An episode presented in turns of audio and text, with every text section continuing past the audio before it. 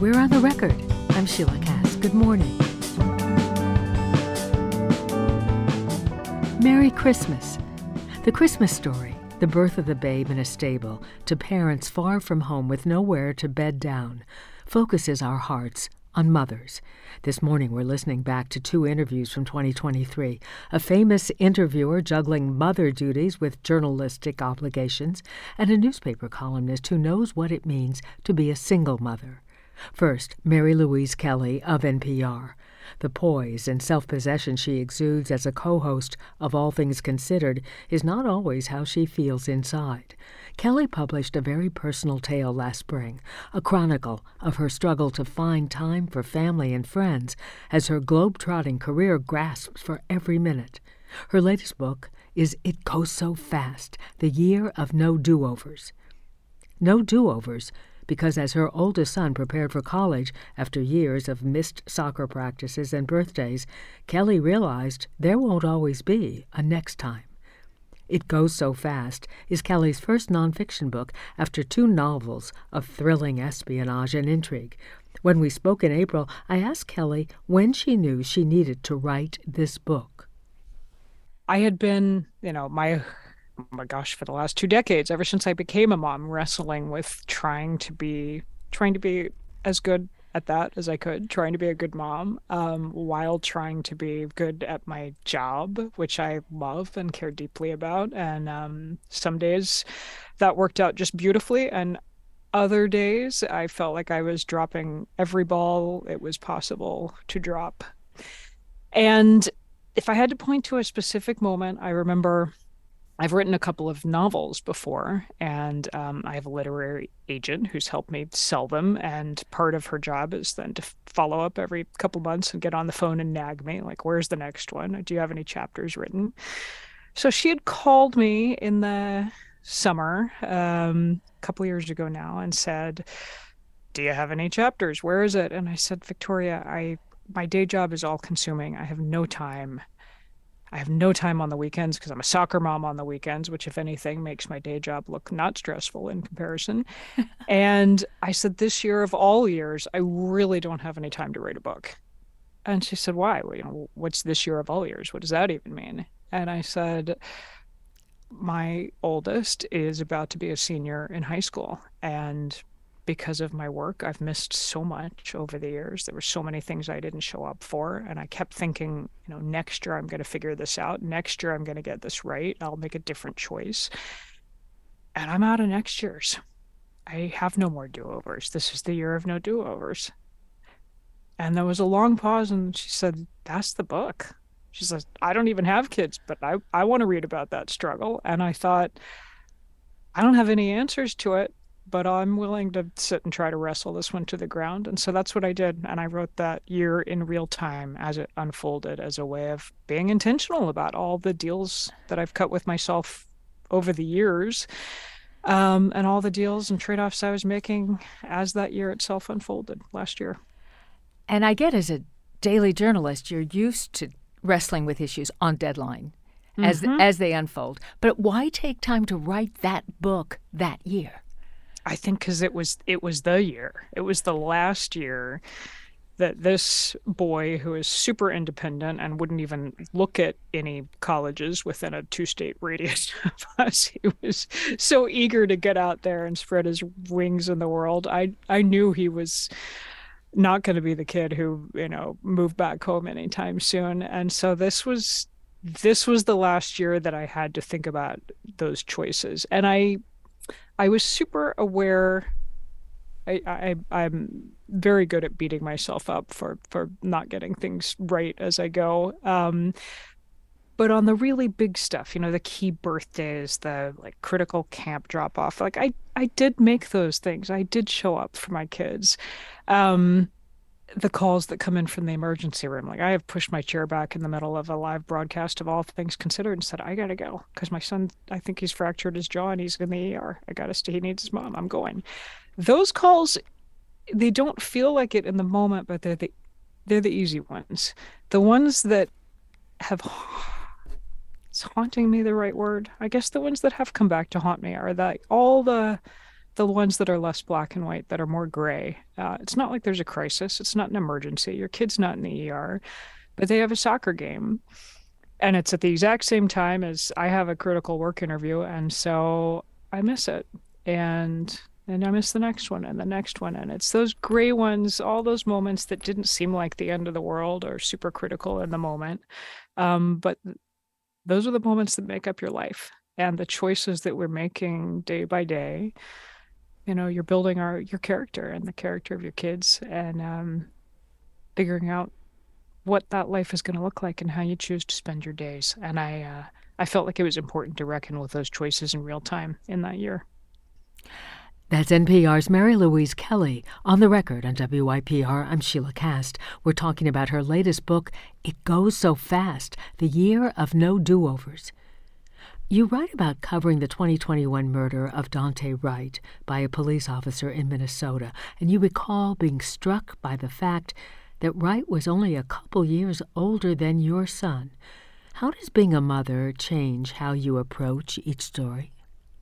Oh my gosh, in every possible way. You know, with with Daunte Wright, I was looking at the pictures of him and thinking neither he nor my son are old enough to buy a beer. And one of the days when I was doing an interview about him was a day that my son had just gotten wonderful news. He'd gotten into the college he wanted to go to. We were celebrating. And then I had to turn and do this interview about another kid whose life, you know, was over. It not only wasn't going in the direction of exciting new adventures, it was done. And I thought about his mom and what it must have been like to get that call.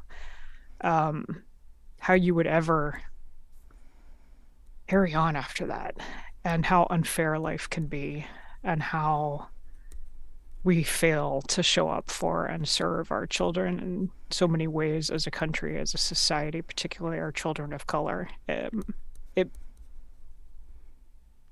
there's no way I can do a journalist's interview just as a journalist about a story like that and not feel as a mother you know, the human beings behind those headlines. And my heart just went out to his mom, thinking, I'm so sorry. And um, I think that's an important part of our work. You you show up as your full person and think about the people behind those headlines you're reporting. And um, I, before I was a mom, would have come to a story like that and felt sorry for the family, but I'm not sure it would have connected in the way that it does now. And um, I hope that that connection comes through because that is the point of those stories and bearing witness to them and making people understand who are listening, who I hope will never be in a situation like Daunte Wright's mom was, um, but why it matters and what's at stake for her. There's a scene late in the book that just gripped me. Five minutes or so, where you go into detail about exactly what you had to think through to to to press to suppress your mic during a live presidential press conference at a very important moment so you could take a call from your son. And i i thought i don't even i mean i don't even take my phone in the studio when i'm live because i'm afraid of a distraction. And i thought for you to manage that you're quite a mom. Thank you yeah, I wanted. I was doing live coverage of a of President Biden at the White House the day that Russia invaded Ukraine, which was also the day that my oldest son was diagnosed with COVID and was ringing my phone off the hook from the school nurse nurse's office because he was worried and scared. And um, you know, that's what we do uh, we multitask. We figure it out. You try to you know i, I remember hitting the cough button um, which as you will know is the button we can hit so that you know if you have to clear your nose in the studio we're not subjecting all of america to it. Um, and taking this call from my son. And i as a metaphor i suppose that's kind of what i've been trying to do all these years. You show up for your job you do your best but when your kid calls you and you're scared you take the call. And um, that's that's been part of my journey is figuring out how you uh, how you show up in both those places at once. And I haven't figured it all out by a long stretch, by many a mile. Um, but I do take some comfort from getting to talk about it a little bit and pull back the curtain a little bit. That um, it may look like or sound like I have my act together on most days, but know that my phone is ringing off the hook with, with a kid who needs my help, and you're just trying to figure out somehow, one way or the other, this is all going to get done today. Mary Louise, thanks for this conversation and congratulations on this book. Oh, thank you. It's been a pleasure joining you to talk about it. Thanks, Sheilah.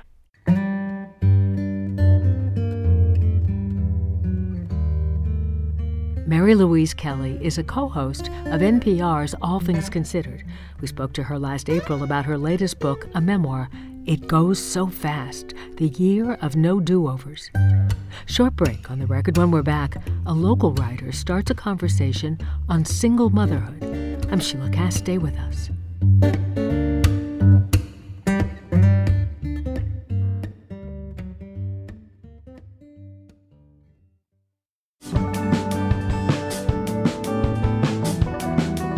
We're on the record. I'm Sheilah Kast. Good morning. On this Christmas morning, we're listening back to interviews with mothers about being a mother. It's not easy being a parent, and that's likely twice as true for single parents. The U.S. has the world's highest ratio of children living in single parent households.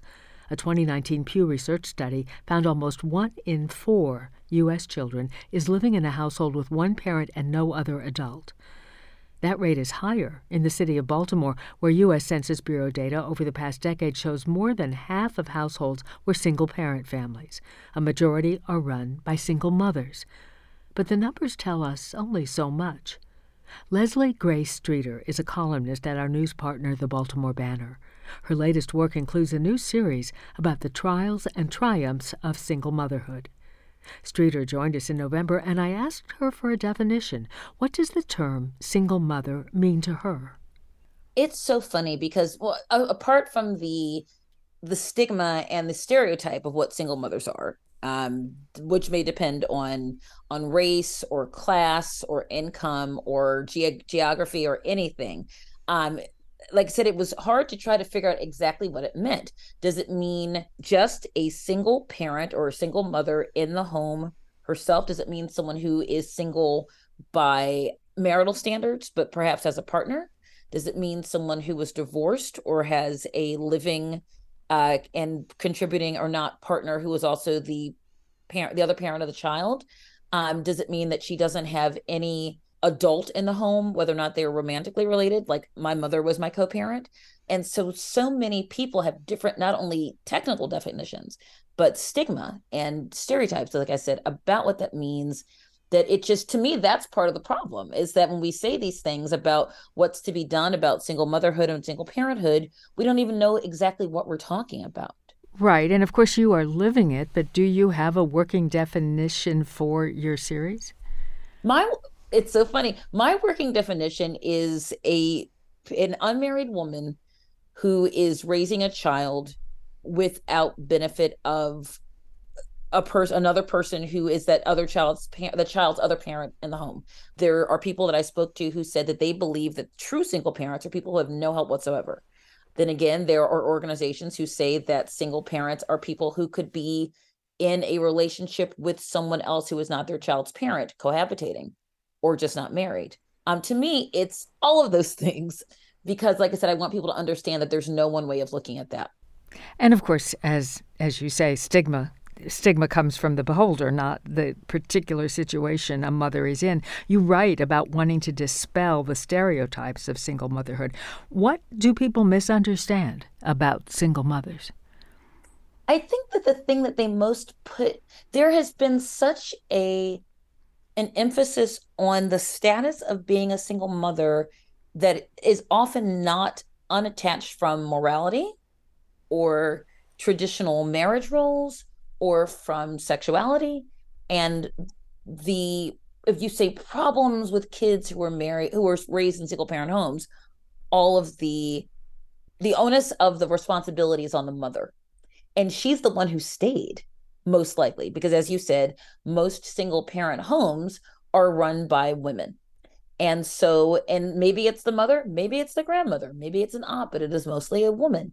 And that society has tended to put the onus of whatever you think of them the strength or the shame one or the other on that woman and not the person who is not there is part of the problem that we have that women just in society bear so much of what children become, whether even in married situations, that everything is put on the onus put on the mother. So if there was only a mother, it's it's twofold.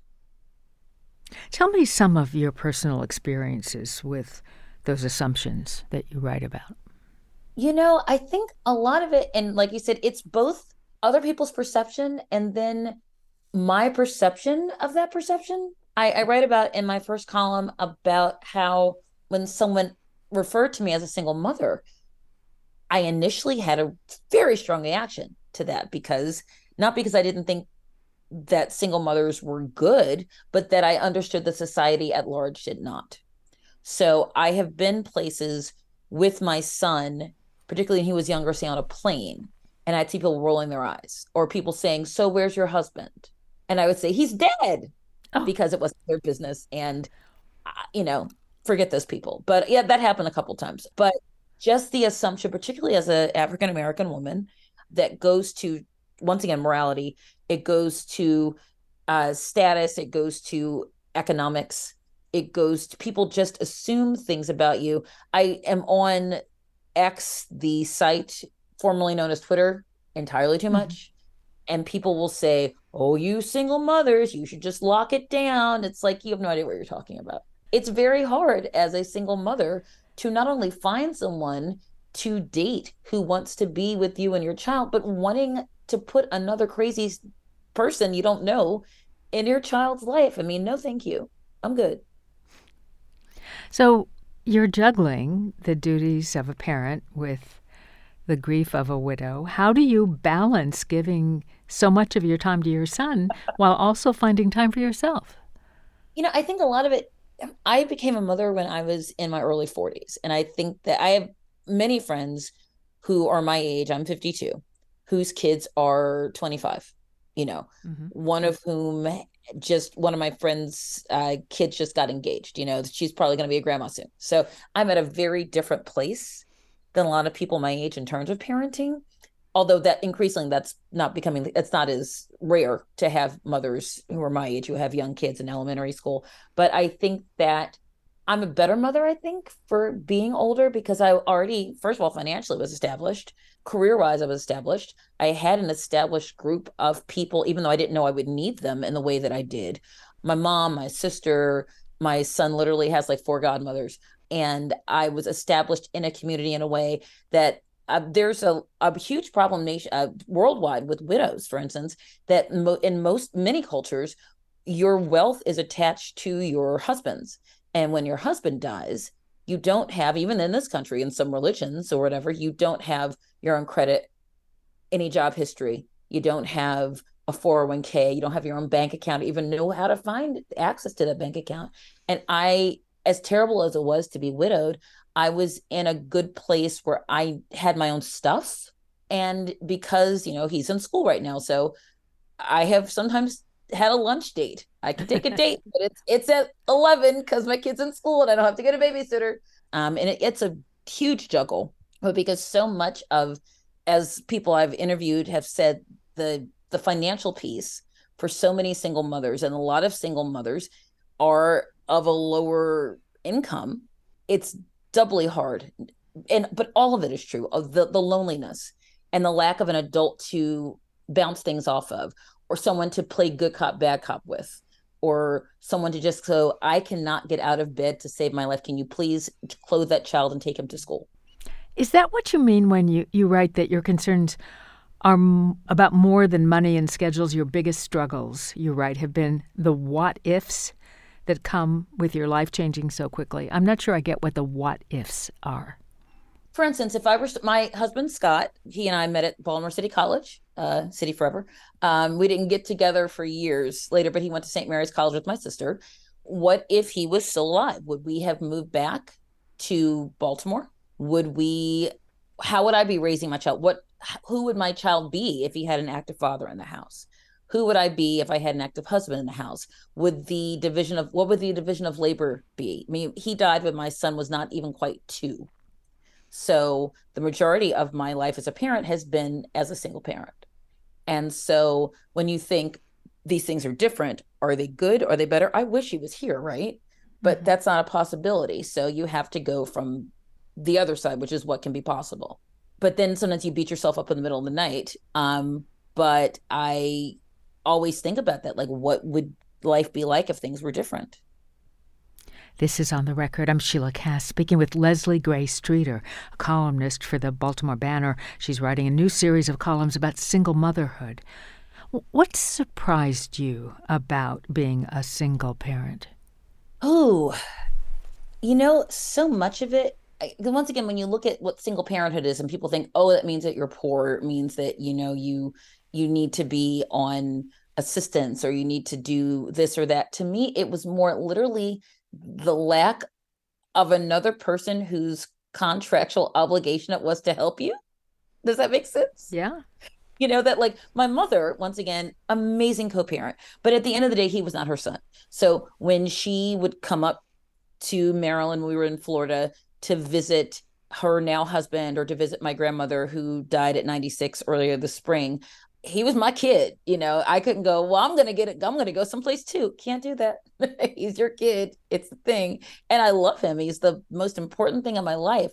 But it was the the buck stops with me that I was the one who decided if we would move and where we would live and what sports he would play and if he's to do travel soccer because I'm the only person to do it.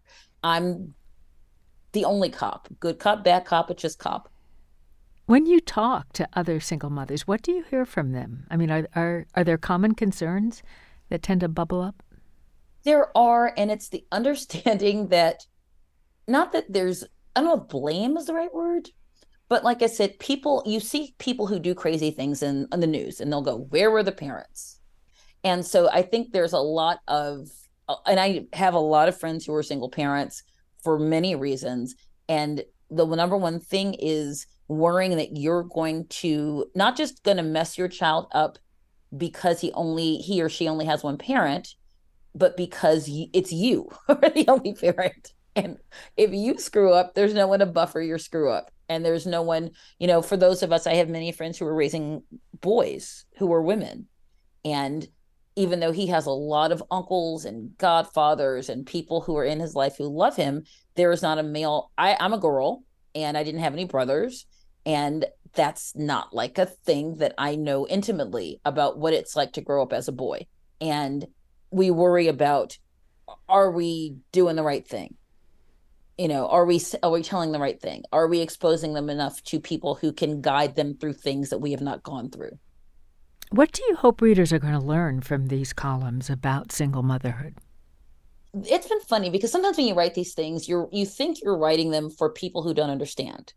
And then I realized from the amount of mail that I've gotten from the first column, my audience has been single mothers and men and women raised by single mothers. Because those are the people who said, no one under the mothers themselves, no one understands how hard this is.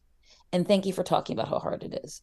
And no one understands the pressure that's on you to raise an entire human being by yourself. No one talks about that. And for so many people who, men and women, like I said, who have said, I was raised by a single mother and I give her all the credit and I give her all of the praise. And no one understood what her life was like. And no one understood what it was like to be raised by someone who gave you their all because they were the only person to give it to you.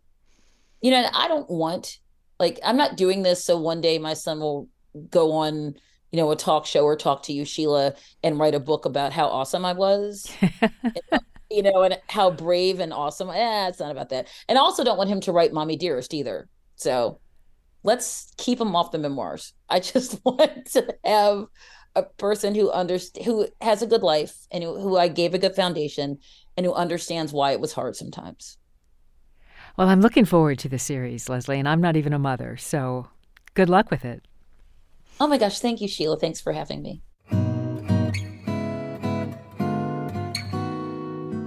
Leslie Gray Streeter, a columnist with WYPR's news partner, the Baltimore Banner, spoke to us in November about her new series of columns about the experience of single mothers. You can find a link to her latest work at the On the Record page at WYPR.org. I'm Sheilah Kast. Glad you're with us on the record. Hope your Christmas is merry and you're enjoying the holiday. Join us again tomorrow.